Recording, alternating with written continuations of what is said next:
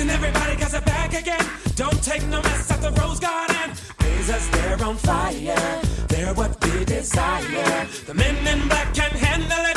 Other teams can scrabble it.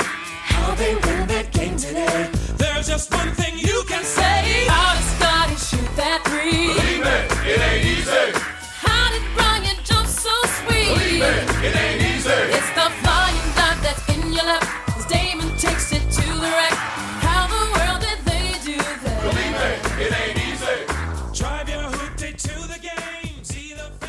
Welcome back to the Rose Garden Report podcast. I'm Sean Highkin, the author of the Rose Garden Report newsletter, which you can subscribe to at rosegardenreport.com for both a free and a paid subscription, whichever one you want.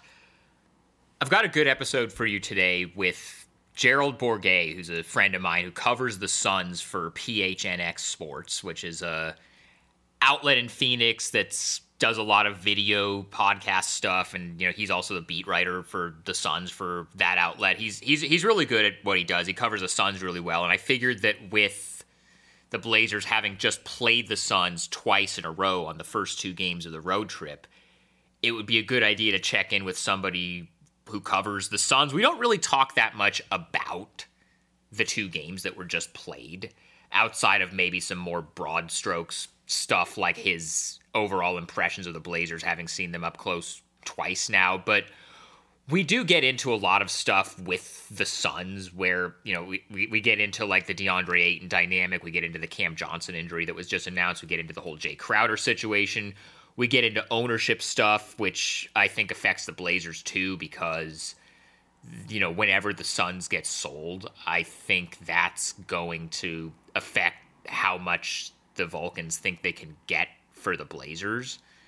So we get into a lot of stuff. We get into some stuff around the league, around the West, just kind of where we see different teams being. We also kind of talk about how to approach covering something a little bit more serious than just the basketball stuff, which, you know, here in Portland we dealt with last year with you know the Olshey stuff, and Gerald is currently dealing with with the Robert Sarver stuff on his beat with the Suns, and then obviously around the league, there's just a lot of not great stories happening right now, whether it be the Kyrie Irving stuff in Brooklyn, and then they're also maybe being about to hire Ime Udoka, or you know the Josh Primo situation in Dallas, or the Miles Bridges situation with Charlotte, or just just a lot of these stories that are going on right now. It's just it's not a very fun time for the NBA. So we we have a we have a discussion that I think is good. It's kind of towards the back half of the show about how to cover that kind of stuff appropriately and how to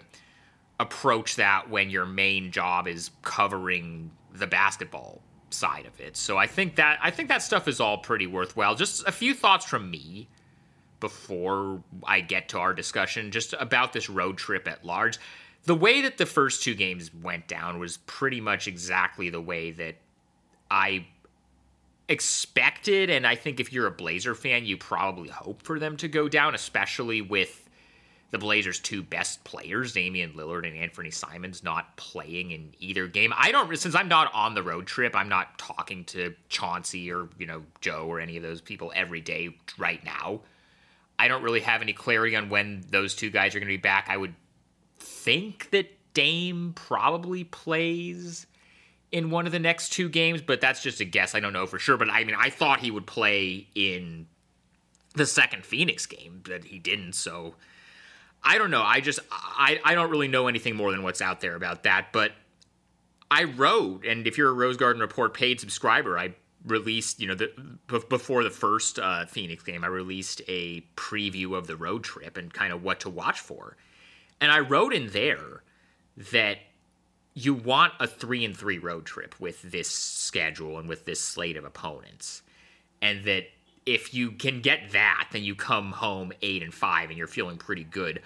I would say, I mean, I know that the, the game last night, the second game, was probably one that a lot of people would like to forget about, but honestly, like I wouldn't if as a if you're a Blazer fan, I wouldn't be even sweating that game very much because it was the second game of a back to back against the same team. You almost never win both halves of the uh, same city back to back, which is a thing that they've been doing more recently because of COVID to cut down on travel. But it's very hard to beat the same team twice in a row on back to back days, especially a team that's as good as Phoenix, which has looked like the best team in the West so far. And doing that without your two best players, it was just not realistic. And also, you know, you're at the beginning of a long road trip. You don't need to exert yourself so hard to win to go come back from down 20 or whatever to win a game on the second half like basically the game last night i just just just write that one off and don't don't worry about it but just honestly the fact that they got a split in phoenix like they're they're exactly on schedule right now like because you know you get that split they should be able to beat charlotte and then you just have to win one other game out of the other three which are uh, miami tomorrow new orleans on uh, Thursday and then Dallas on Saturday. You just win one out of those three. And you come back home with a three and three road trip and you're eight and five to start another little stretch of home games. You're in pretty good shape there. And obviously, I think there was a lot to like in that first game, even besides just how well Jerami Grant played, which that's exactly why they brought him in, so that they have somebody in, you know, situations like where, you know, Lillard and Simons both can't play. You have another guy who can be a 20 or 30 point scorer and step in and you know take on that responsibility. Jerami Grant was maybe not good enough to do that on a winning team every night as you kind of saw by the team's record in Detroit, but when you need him to do that from time to time, he can, and that's what they brought him in to do. So you have to be encouraged by that. A couple of things that I, I think are worth commenting on from these two games we got to see Jabari Walker's first real minutes because he's gotten garbage time in a couple of these games, so you can't really read too much into that. But he got actual rotation minutes because they're so shorthanded. And he looked pretty comfortable out there. And, you know, really just going back to Summer League, he has just looked like he belongs on the court when he's out there.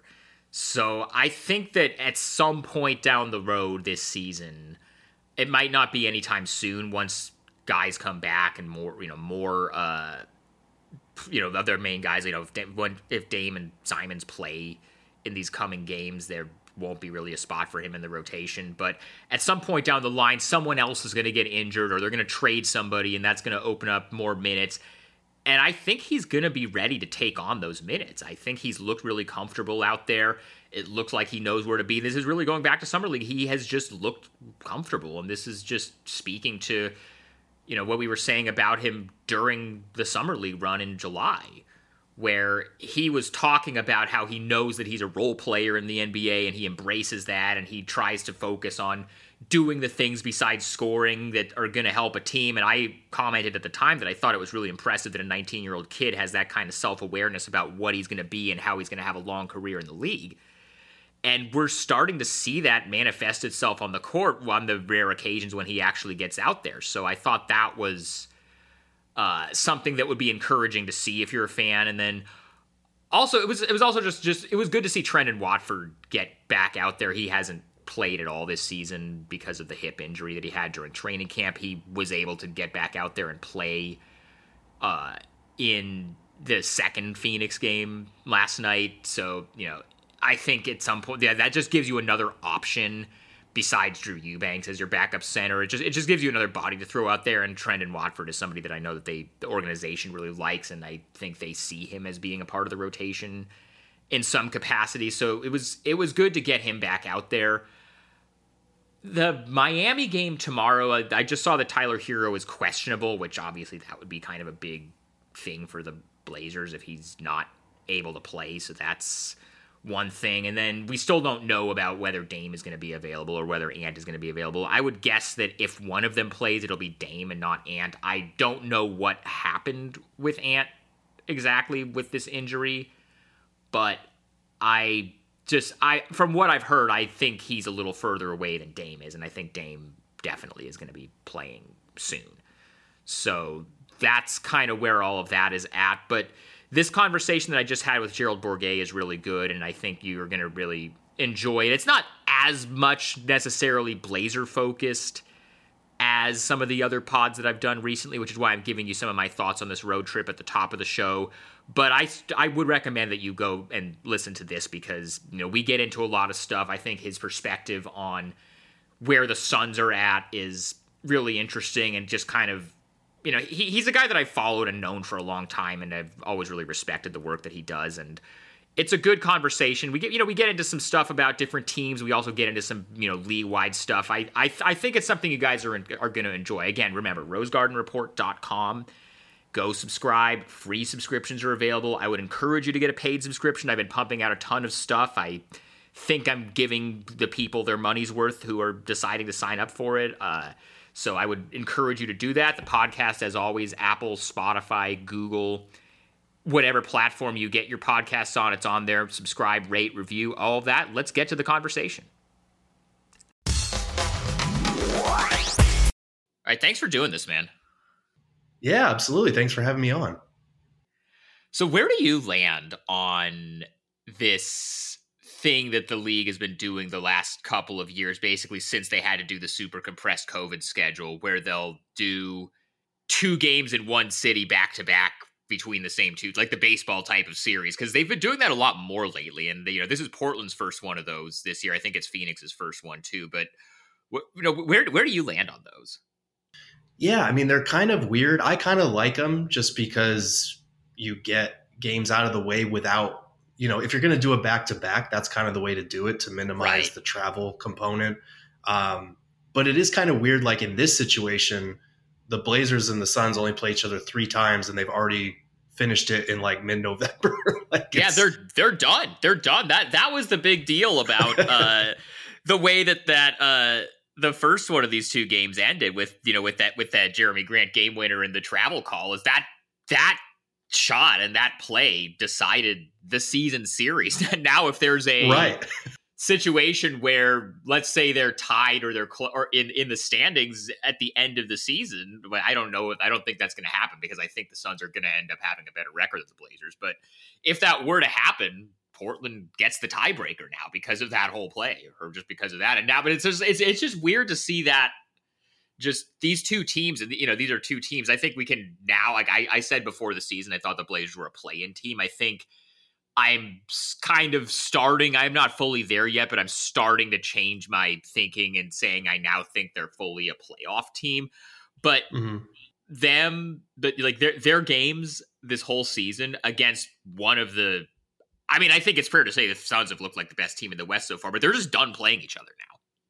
Right. It's it's kind of bizarre, but I'm I'm kind of with you as far as the Blazers. I was viewing them as a play in, maybe lower rung playoff team um, now I'm a little bit higher on them just because I mean they've looked really good. Like uh, you know, beating the Suns without their two top scorers is obviously very impressive, but they did it in the first matchup too.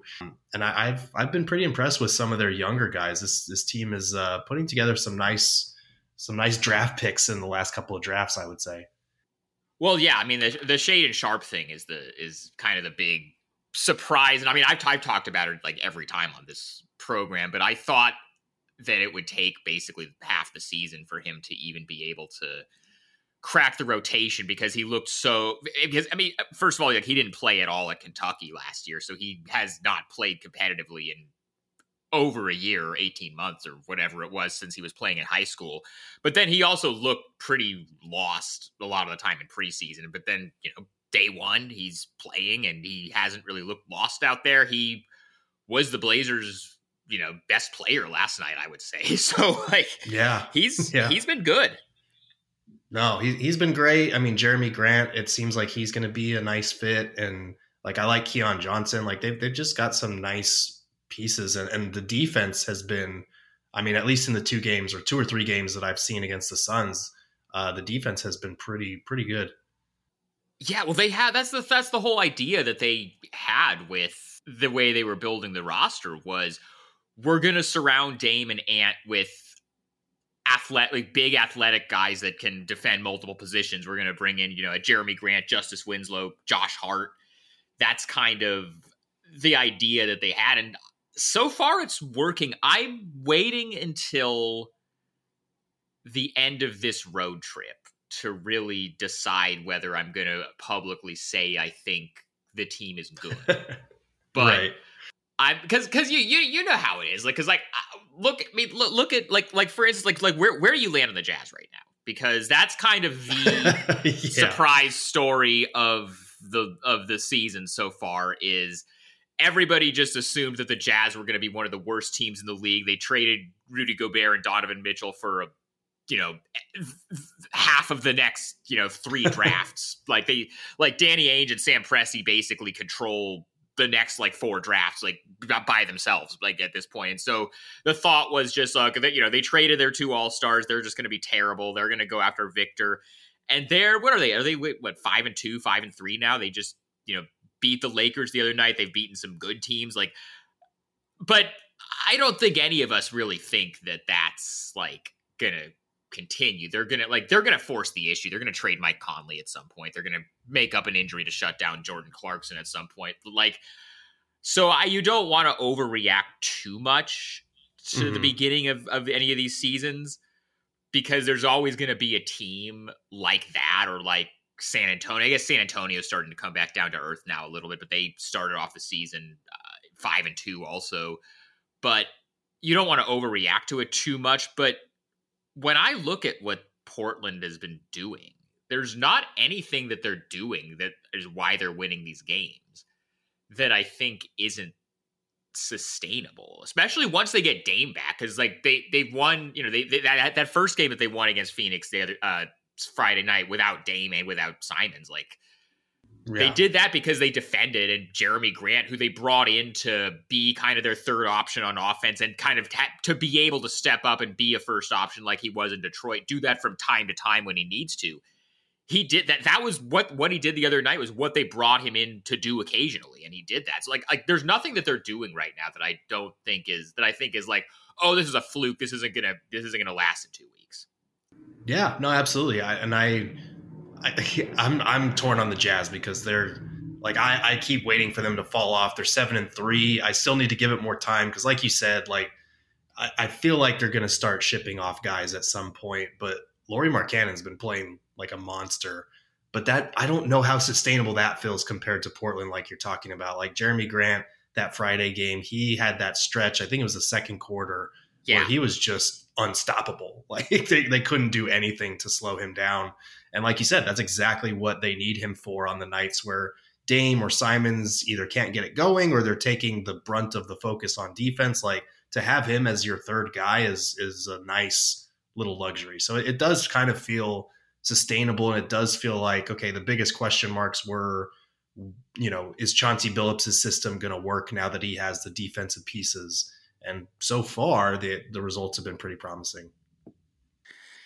what is go like as far as the Suns are concerned? This is something I'm curious about because like I've just been curious about how their season was gonna go after mm-hmm. the way that it ended in the playoffs last year with the you know there was there was all the weird stuff with DeAndre Ayton where he gets benched in that blowout against the Mavericks in game 7 of that series.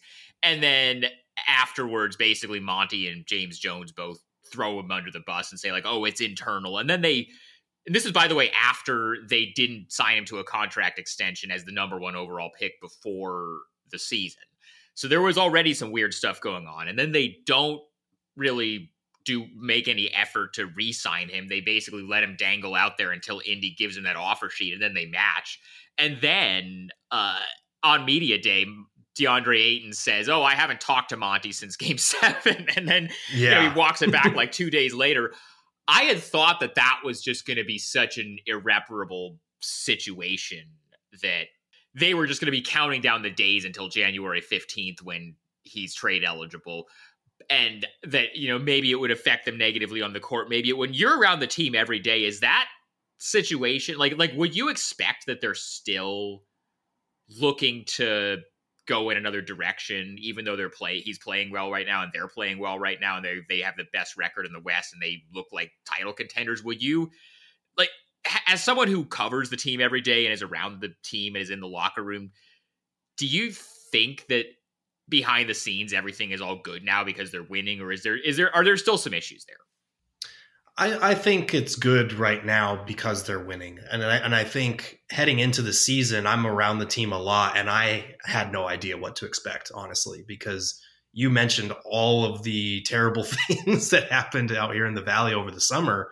It's hard to overcome that kind of on court and off court dysfunction as far as like just on the court, you know, coming back from that type of a game seven loss in a 64 win season when you're supposed to be the favorite to win the title like that's brutal enough on its own. And then you've got the Kevin Durant trade rumors, you've got the DA stuff, you've got the Robert Sarver investigation. Like we're gonna get to that, by the way. Yeah, yeah. It was just one barrage after another. So I honestly had no idea what to expect. I thought if they could get past that and just kind of focus on themselves, like the team itself has the makings of a 55 win team pretty pretty easily. Like they're still really good. They still have all four of their core younger guys going into the year, and those guys are just going to at least stay the same, if not get better.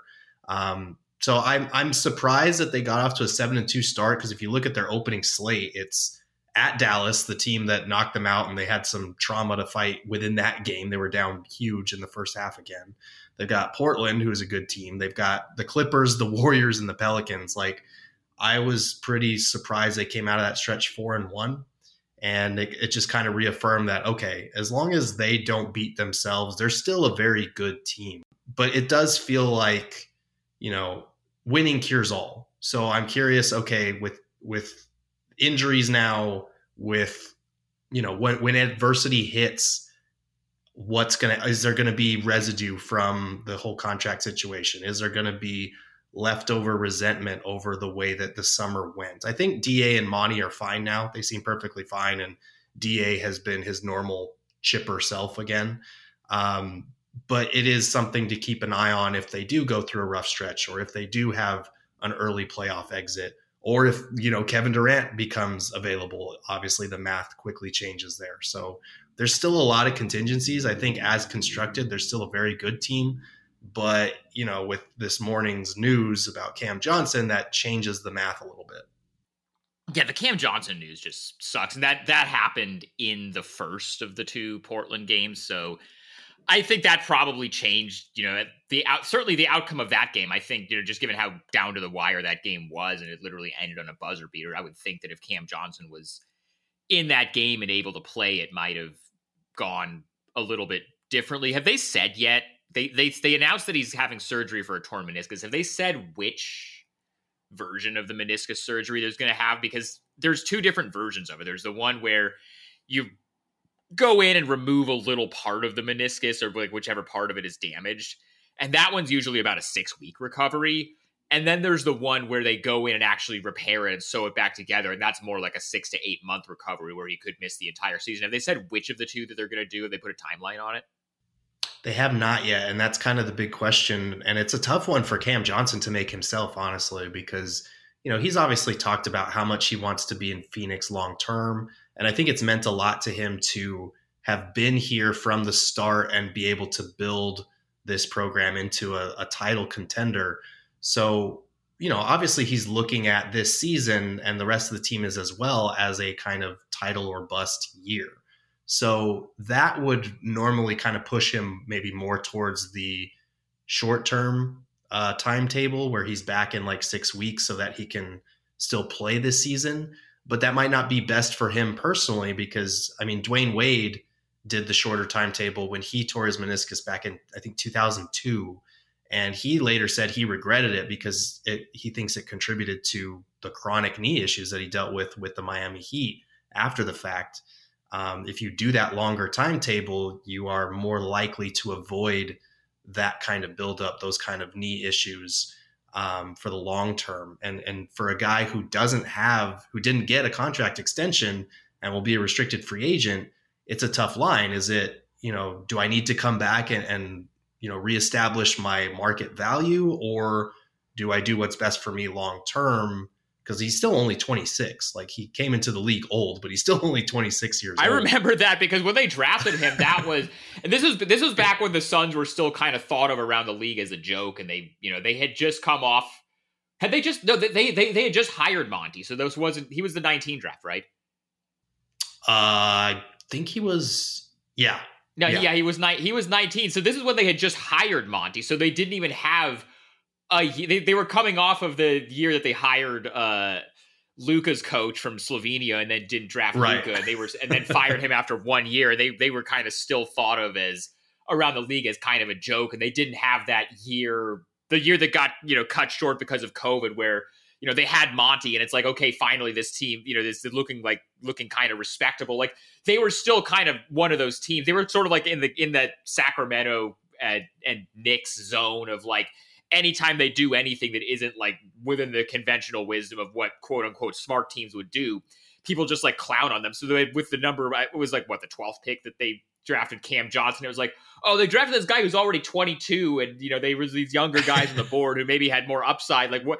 And then it, it, turns out that pick has worked out okay, but like what? Yeah. What do they do? Like let's say worst case scenario let's say he has or worst case for the suns in the short term he has the longer surgery and uh misses the whole season what do they do like how, how do they how do they fill that hole because that's a pretty big hole to fill Yeah, it, it really puts the kind of pressure on James Jones to either work out whatever's going on with Jae Crowder or trade him. Like you, you don't want to panic trade a guy and and short sell his value, but I mean, if a deal hasn't gotten done to this point, his value is not maybe what you thought it was, and you're going to have to just get a rotation player back of some sort because like like not having Crowder kills them because their their rotation, their bench, it, it's been better than advertised, but I, I don't know if it's going to hold. And this team is not as deep as it was last year.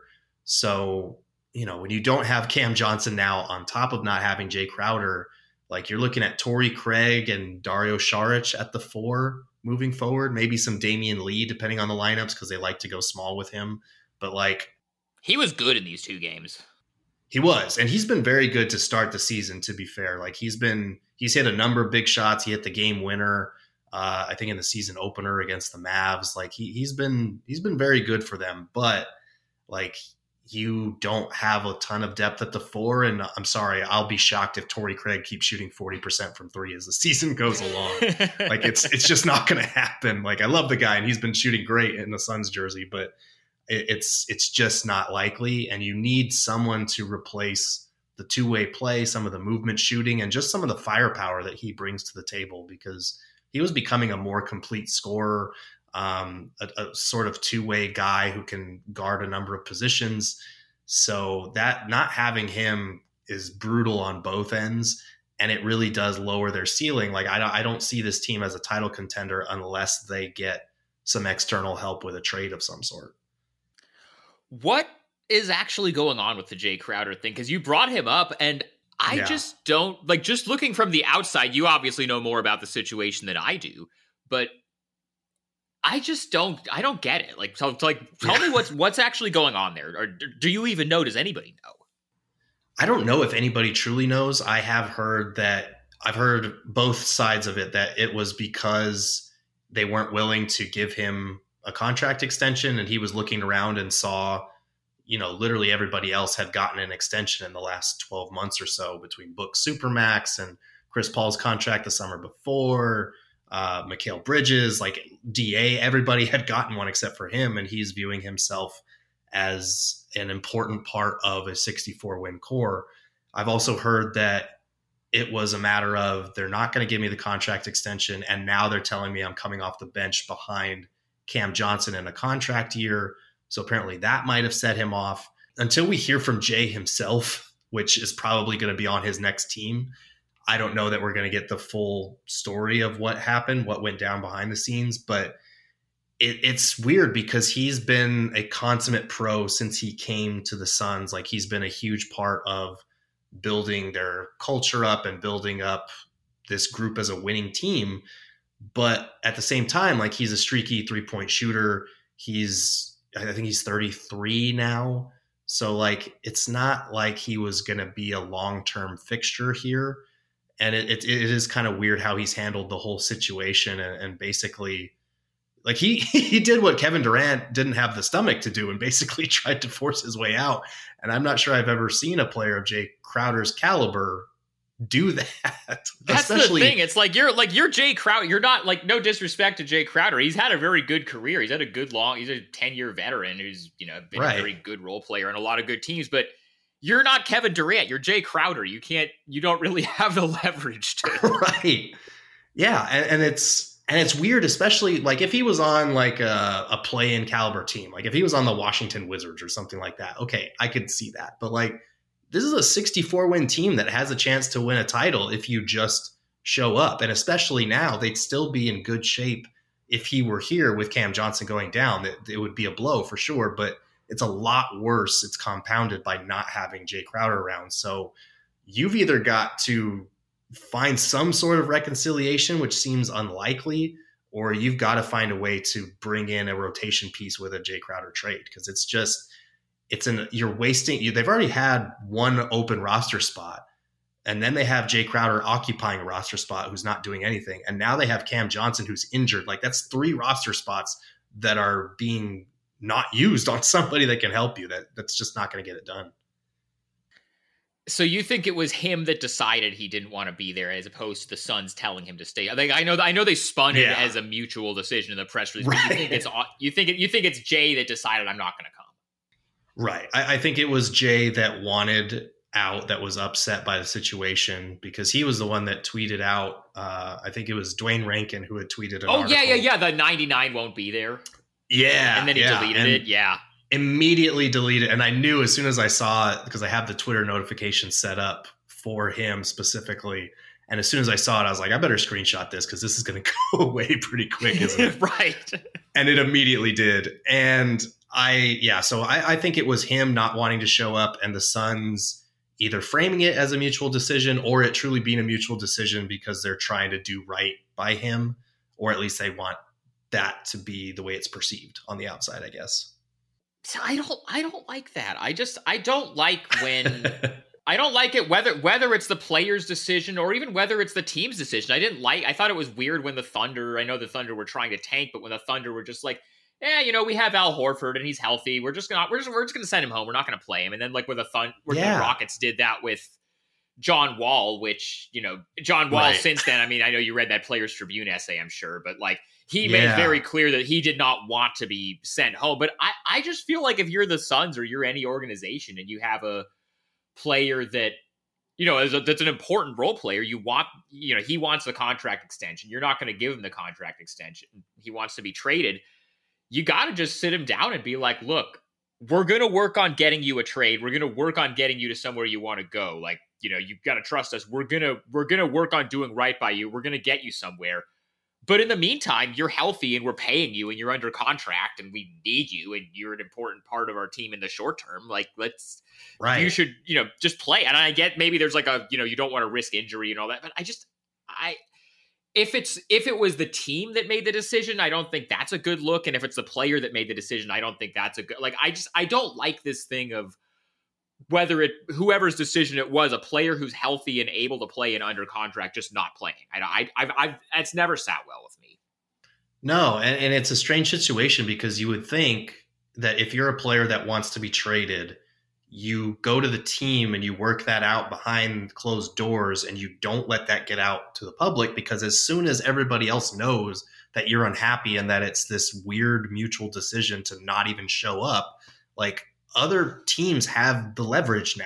Like they know that you're desperate to make a trade and their offers are not going to be as good as they would have been if it was just like, hey, Jae Crowder, what do you think about him? You want to do a deal? Like, I, just, I don't get the incentive as a player for that information to become public. I, I know that it obviously forces the organization's hand, but it makes it that much harder to trade them because now any leverage that they might have had is gone. So I don't know. It's a it's a tough situation, and it's one of those where, like you said, it would have been so much better if they had just dealt with it behind closed doors, agreed to kind of just tough it out for the short term until they could find a deal, and then go from there. Now they're in this uncomfortable situation where it's like, okay, Cam Johnson's out. Is either side going to cave? And if not, are they going to be able to move him for a piece that actually helps them in a in their you know pursuit of a title this year? Because losing Cam hurts, and not having Jae makes that absence even worse than it already is.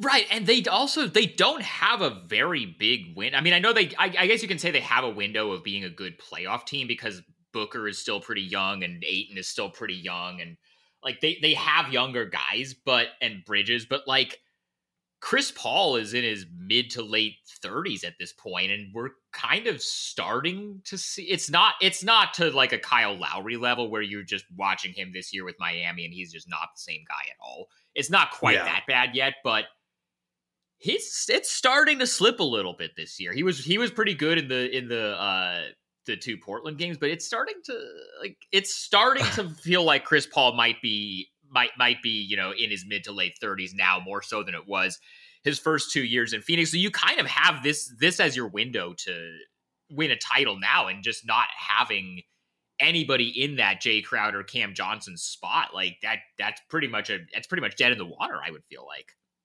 Oh yeah, it, definitely is, and that's kind of the Chris Paul thing is the biggest question of the season so far, and I honestly can't answer it fully because you look at his percentages, his shooting numbers, they are really bad, but they're also using him in more off-ball situations than they have in the past because they've talked about wanting, you know, Mikal Bridges, Cam Johnson, even Landry Shamet, guys who handle the ball on the perimeter to be able to initiate the offense, create some of their own offense. So come playoff time, when defenses hone in on Booker and CP3, they have other guys that can make defenses pay. Monty had said, you know, he felt like that was a regret last year not putting Mikal and Cam in more of those situations because he was watching, you know, the Warriors, the Celtics, and they have three or four guys that you swing the ball around to them and they're capable of getting you a bucket. The Suns didn't really have that. So it's definitely a focus of theirs to have Chris Paul play off the ball more, let other guys initiate and if it costs them a win or two there, here or there, like they're okay with that.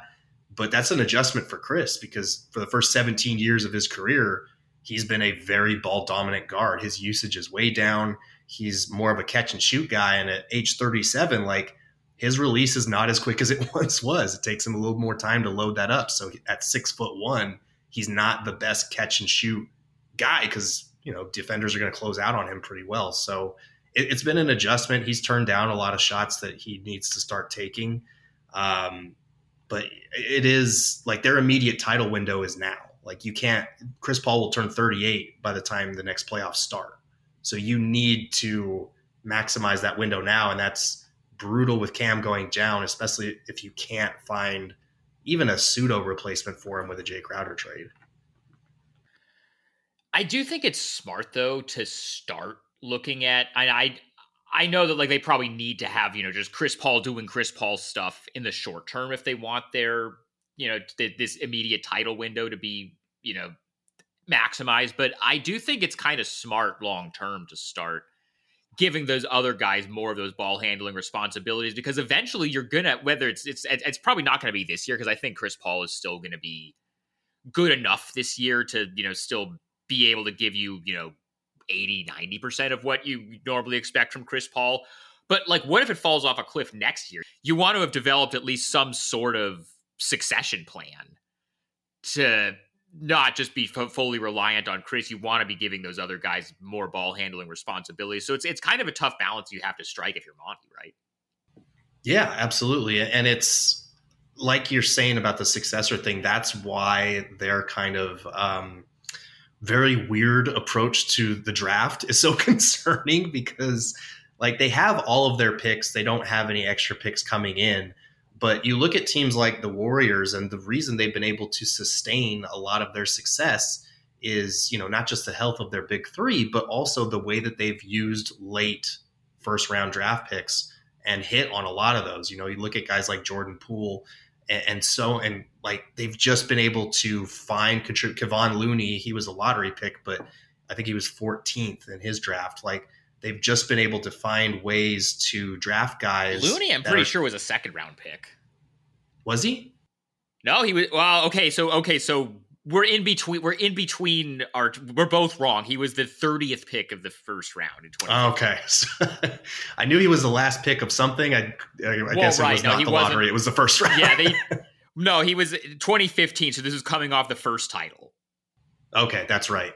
Okay, Okay, so but but I mean, yeah, I mean the, po- the point still stands. Like Mo, like Moses Moody has like Kuminga's been kind of in and out of the rotation, and Wiseman, you know, their people are now starting to question whether he's even a long term piece. But overall, like they've had they've had a good track record with finding those guys. Even like a, even like like some of those guys that aren't on the team anymore, like a guy like Patrick McCaw, who was a contributor on some of those title teams back in you know five years ago or whatever. Like they find those guys.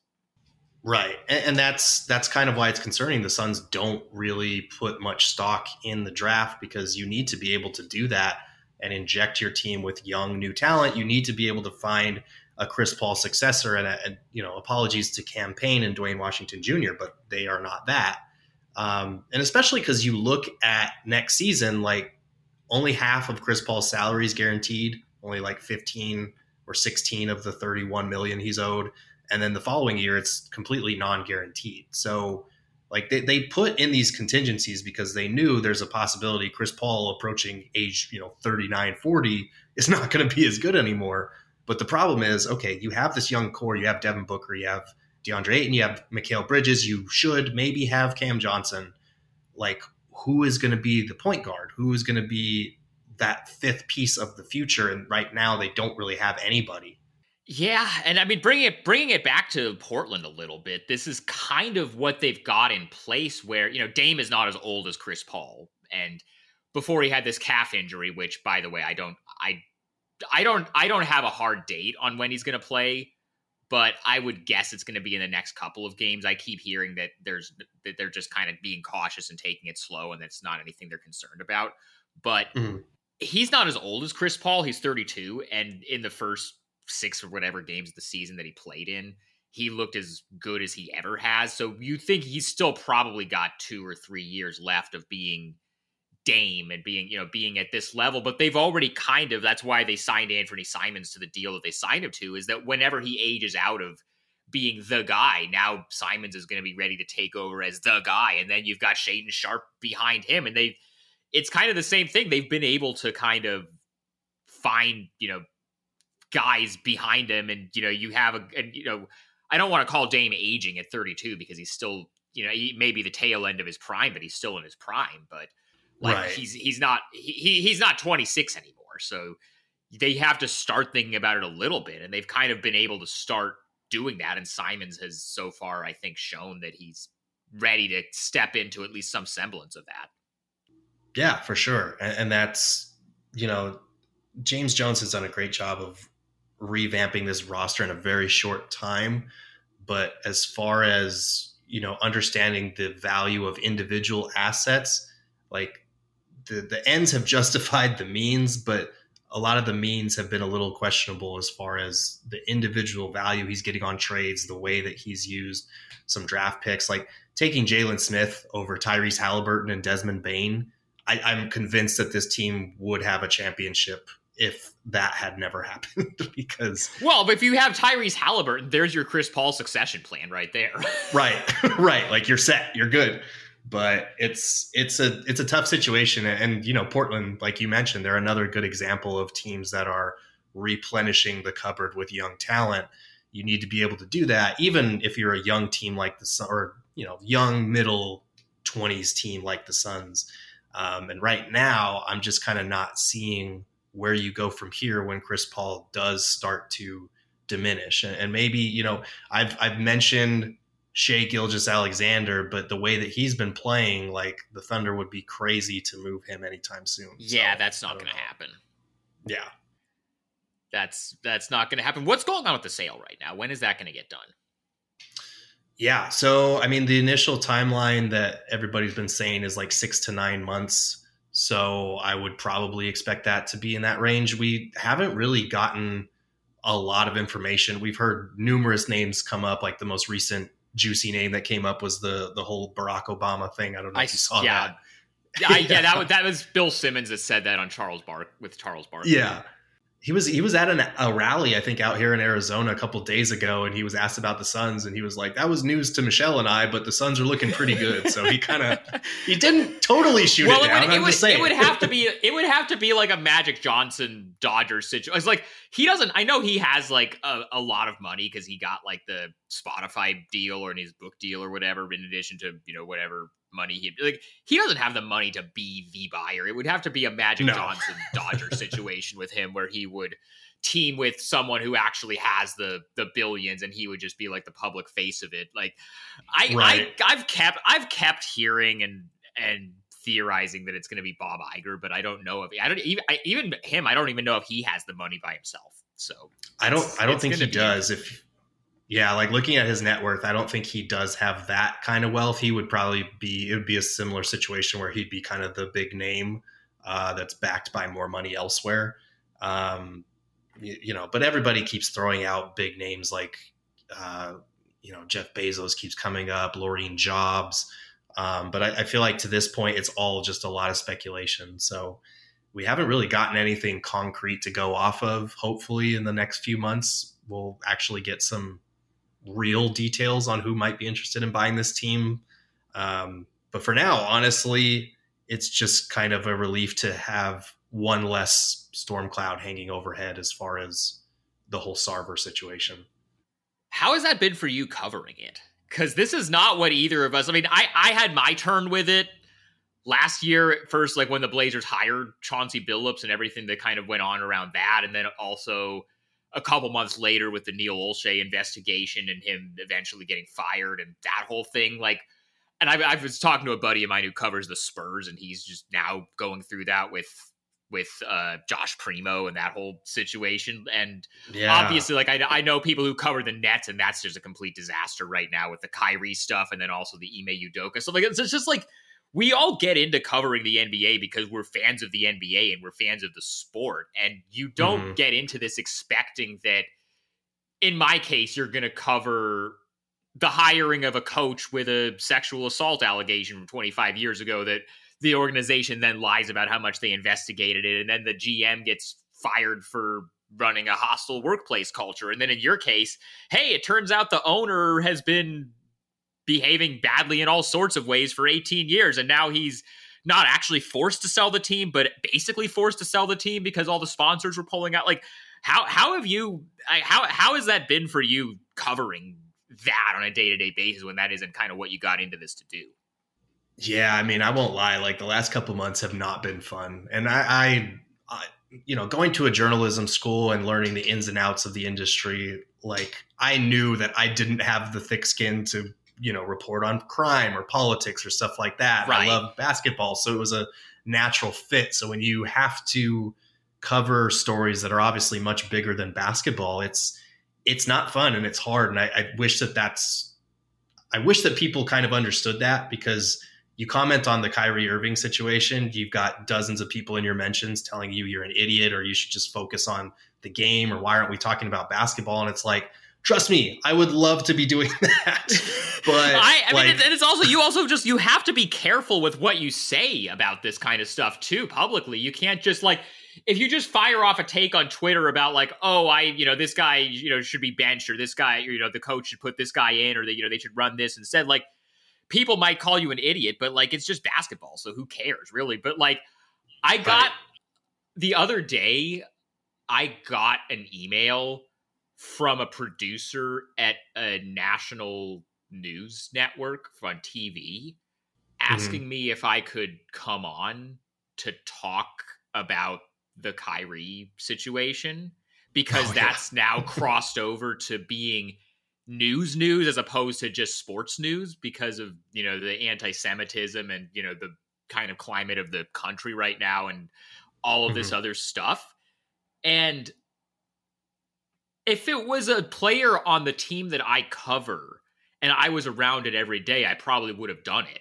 But mhm. I said no because first of all, it was at like eight. It, it- they they wanted to do it at eight Eastern, which is five Pacific. So it's like, hmm, Oh, do yeah. I want to do I want to wake up at five in the morning my time to go on national TV and speak extemporaneously about a star NBA player posting a video that theorizes that the Jews are like conspiring against black people. Like, like do, do I do I really want to do that? Do I want to risk even like I don't think I would say anything stupid about it, but like, do I really want to risk that? Like, no, you you have to, and you know, it's the same thing with like, you know, when the when the Chauncey Billups stuff was going on last summer, like I had to, mm-hmm. you have to be, you know, you can feel however you want to feel about it privately, but you have to publicly say, you know, they settled out of court and you know all of all of this stuff and the, eh, like you have there are ways that you have to be able to talk about it and you have to be able to talk about some of this stuff like I, I there was one of the one of the tv programs associated with one of the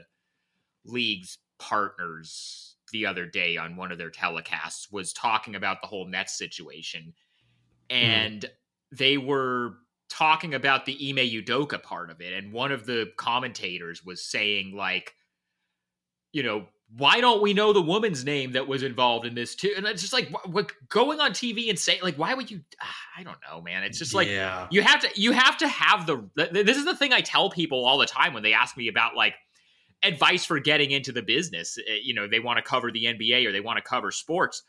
The thing that now, you know, and this is even going back to a couple of years ago when COVID was going on, and then like the George Floyd stuff started, and so the racial justice discussion started being more of a part of the sports consciousness, if you will. What mm-hmm. I started telling people was it's not enough to know a lot about the NBA and know a lot about the sport or whatever sport you're covering.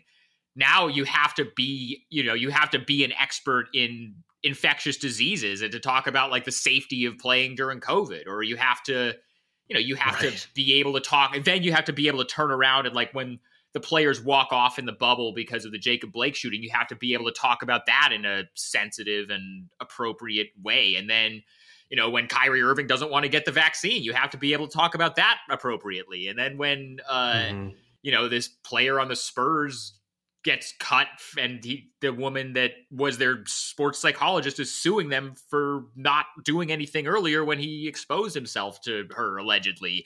You got to be able to talk about that. And then when Kyrie posts this anti-semitic conspiracy video or this Alex Jones thing you have to be able to talk about that. And then when the Nets are probably about to hire a coach who's suspended by his current team for having an inappropriate workplace relationship with an employee like you have to like there's just so much other stuff you have to be able to talk about and unfortunately it's going to come into play sometimes with you know with me with the Olshey stuff and then with you now with this Sarver stuff that I think the worst of it is kind of past because the report came out and then all the stuff fallout from that and then he said he's going to sell the team so at least in the short term there's some resolution but that's still ongoing for you Right. And it's fortunately it doesn't feel like I said it feels like that kind of storm cloud has lifted a little bit obviously it's not completely out of sight, out of mind because there are people that still work for this organization that you know were culpable in a lot of the stuff that went on behind the scenes. And there are people that still work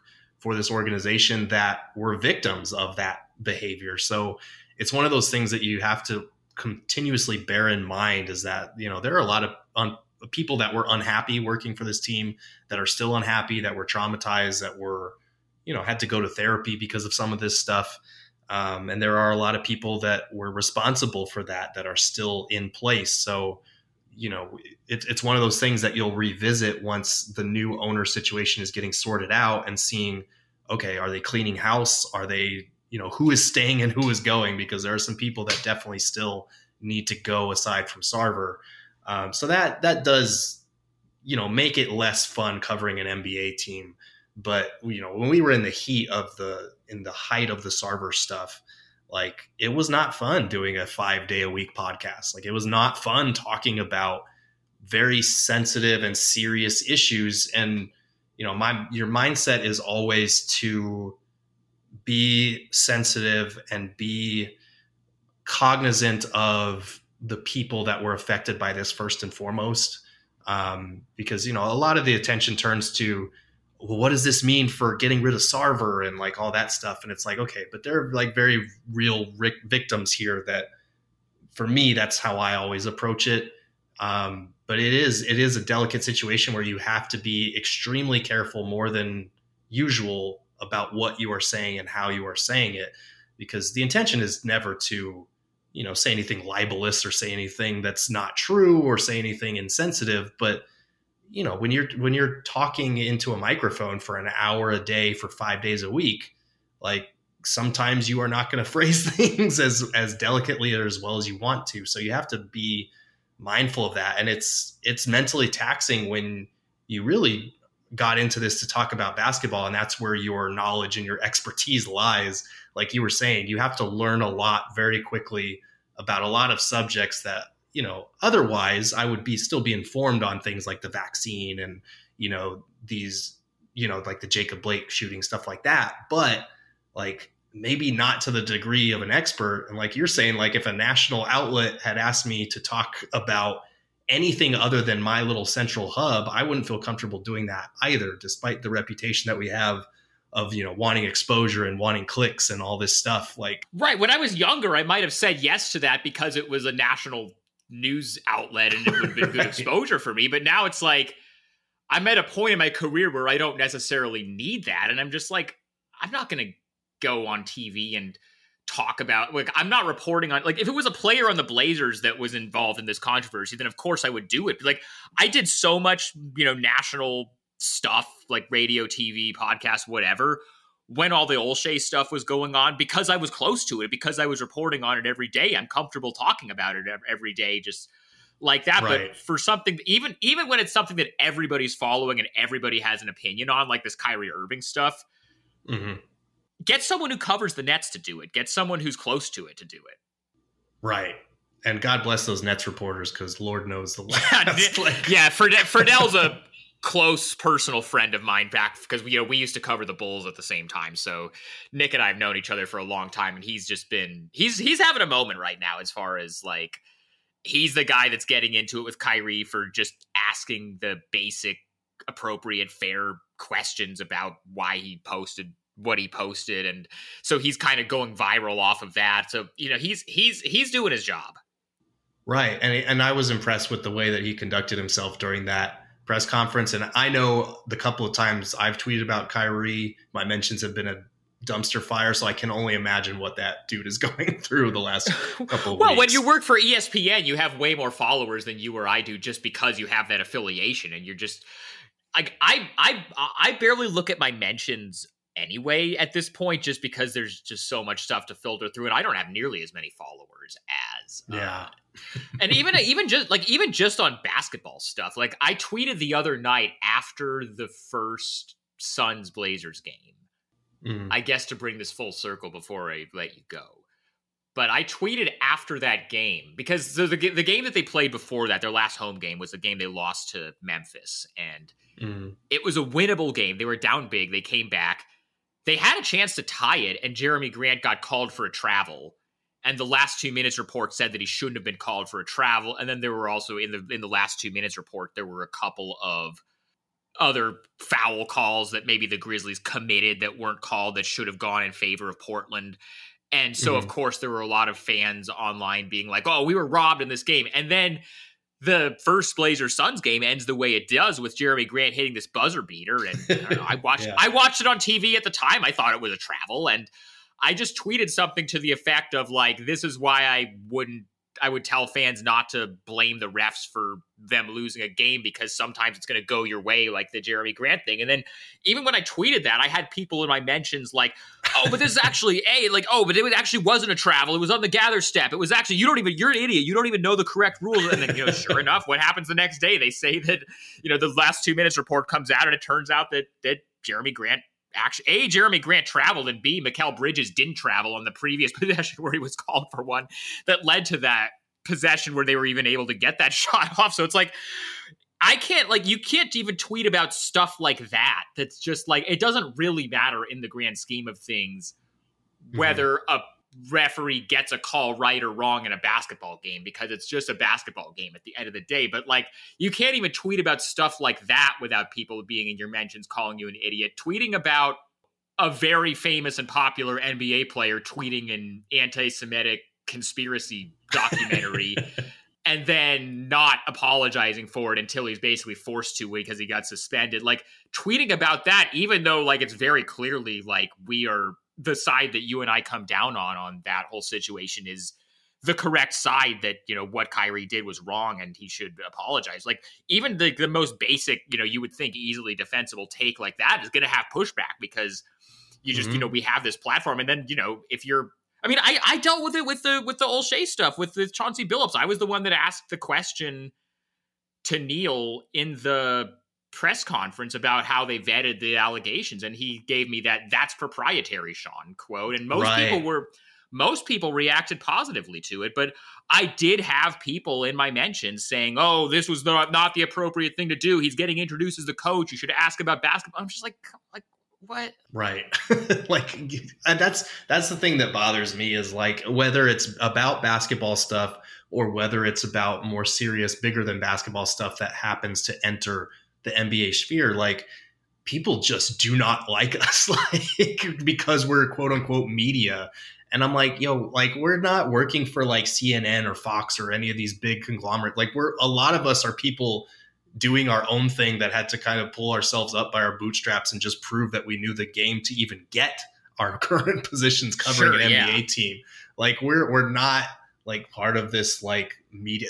Everybody always goes to the blaming the media, like the media. Well, the thing is, And- I think I think people look at when when when a lot of people think about the meat, and I think I think a lot I think a lot of times players are guilty of this too, and I think this is why a lot of players are maybe more distrustful of us than maybe they should be because when they think of the media, they think of like Skip Bayless or whoever on one of those like debate shows just yelling on TV about like, oh, this guy's Right. this guy's soft or this guy is, you know, not a true winner or whatever.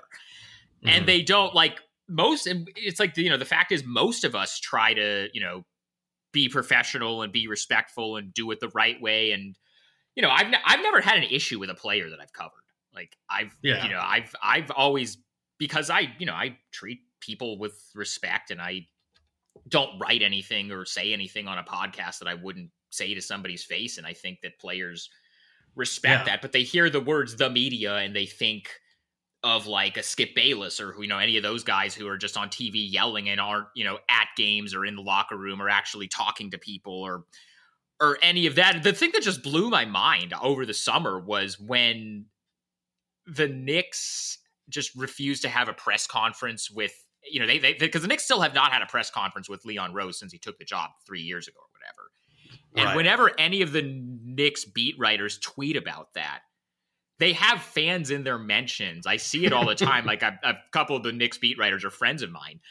So I see all their tweets about it, and then I see the replies that are like these Knicks fans being like, "You guys are just crying because they're not giving you access, but you guys just write negative stuff about them all the time. So why should they give you?" It's like you're a fan of the New York Knicks. You should not be siding with the organization over you know people who are trying to ask questions to the people that are making the decisions like the, the Knicks are not an organization that should be getting the benefit of the doubt against media scrutiny i'm sorry like but it's always No. it always just blows my mind like and i think i mean it speaks to like a bigger problem in in the country like outside of sports that a lot of people don't trust the news media because they've been told by certain people that anything they disagree with is fake news and i think that's why we're in a lot of the spot that we're in in a lot of ways, but in sports, it's kind of to the point where it's like anything that isn't like being a cheerleader for the team that you're covering or the team that somebody's a fan of. It's just like you, you, you people Yeah. just don't want it.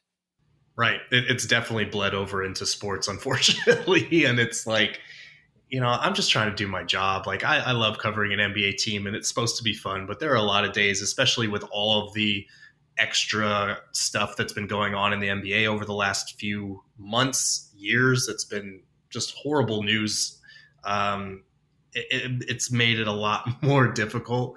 And that's the funny, the ironic thing is that they're always talking about how we're trying to stir up controversy or get clicks or whatever. And half the time, I'm like, I would rather be talking about basketball than any of these things. But it's still important to talk about these things, especially since they are in this sphere. So it's it's it's a losing battle, but it, some people appreciate it at least. Well, that's what I like about what you guys are doing at PHNX, where like it's very clearly like I I know the company that you guys are a part of. Like I know Adam Mares quite well, and like a lot of the DNVR Yeah. guys, and I'm actually friends with a lot of the CHGO guys too. Shout out to my buddy Will Gottlieb, who I used to work with at the Athletic, who's their their Bulls guy there. Like Mhm. what I think you guys do well is like you guys are very clearly and you know what you say you are is you're a fan focused outlet. You're you know you you guys come at it from a fan's perspective and that's kind of what you do and you kind of usually like to keep it light and keep it fun and focus on kind of the more lighthearted aspects of some stuff. But then, you know, I because I, you know, I've been following this when, you know, I've been following a lot of what you guys have been doing what since the Sarver stuff came out. And, you know, I've been following because I used to live in Chicago and I have a lot of friends there still. I was following a lot of like what the CHGO guys were doing when some of this stuff with the Bears has happened recently, where it's been, Yeah. you know, a little bit combative with the organization. And you guys are still able to pivot and do do that stuff seriously and handle it in the way that it should be handled while still when it comes to talking about the game and talking about the encore stuff being able to do that kind of in a way that's engaging to fans. Why don't you tell it? I'm, I'm gonna let you go. You, got god we've gone for almost an hour. I'm gonna let i'm gonna let you go but like tell tell tell people a little bit about phnx and kind of what you guys are doing for people who maybe are in my audience because we don't have that here in Portland, so it's maybe something that's a little bit not as familiar to my maybe my audience as you guys are. But you guys should check out what Gerald's doing. But you know, give give people a little background on that. Yeah, well, well, thank you for the kind words. Um, it's it's been a lot of fun. We've only been at this for just over a year now, but we're the second of three of these kind of all city networks. The first one was in Denver, DNVR. Um, we're Phoenix, and then Chicago. But we're we're basically doing five shows a week that are they upload as podcasts. They're live shows like on YouTube that people can come and hang out in the chat with us and you know live chat us while we're doing our shows. Um, and then I'm obviously doing the written content for Suns games, covering all of that stuff.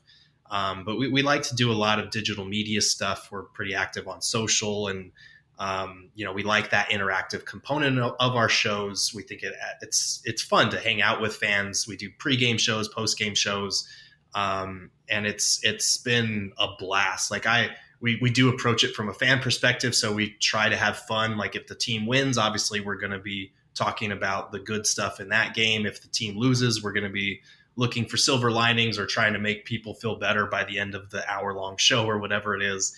Um, I, I come at it from kind of more of the traditional journalist perspective as far as like being a little more objective and being kind of the beat writer. But, you know, our other co hosts are very, um, you know, very much coming at it from the fan perspective. So it's it's been a lot of fun. We we cover uh, not just the Suns, but like every Arizona sports team that we've got out here.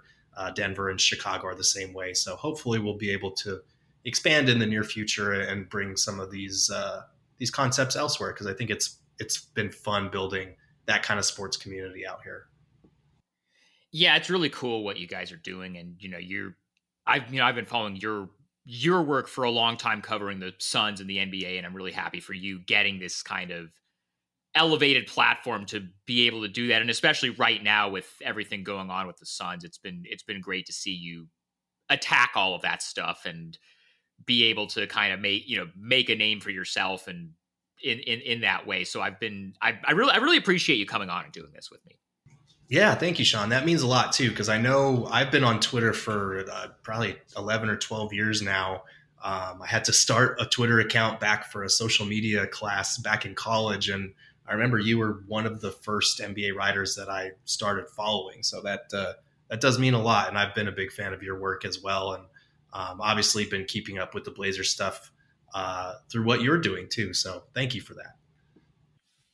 Yeah, maybe, maybe we'll do this again if the Blazers and the Suns play each other in the playoffs, which now feels a little bit more within the realm of possibility than it did previously. Yeah, it definitely does.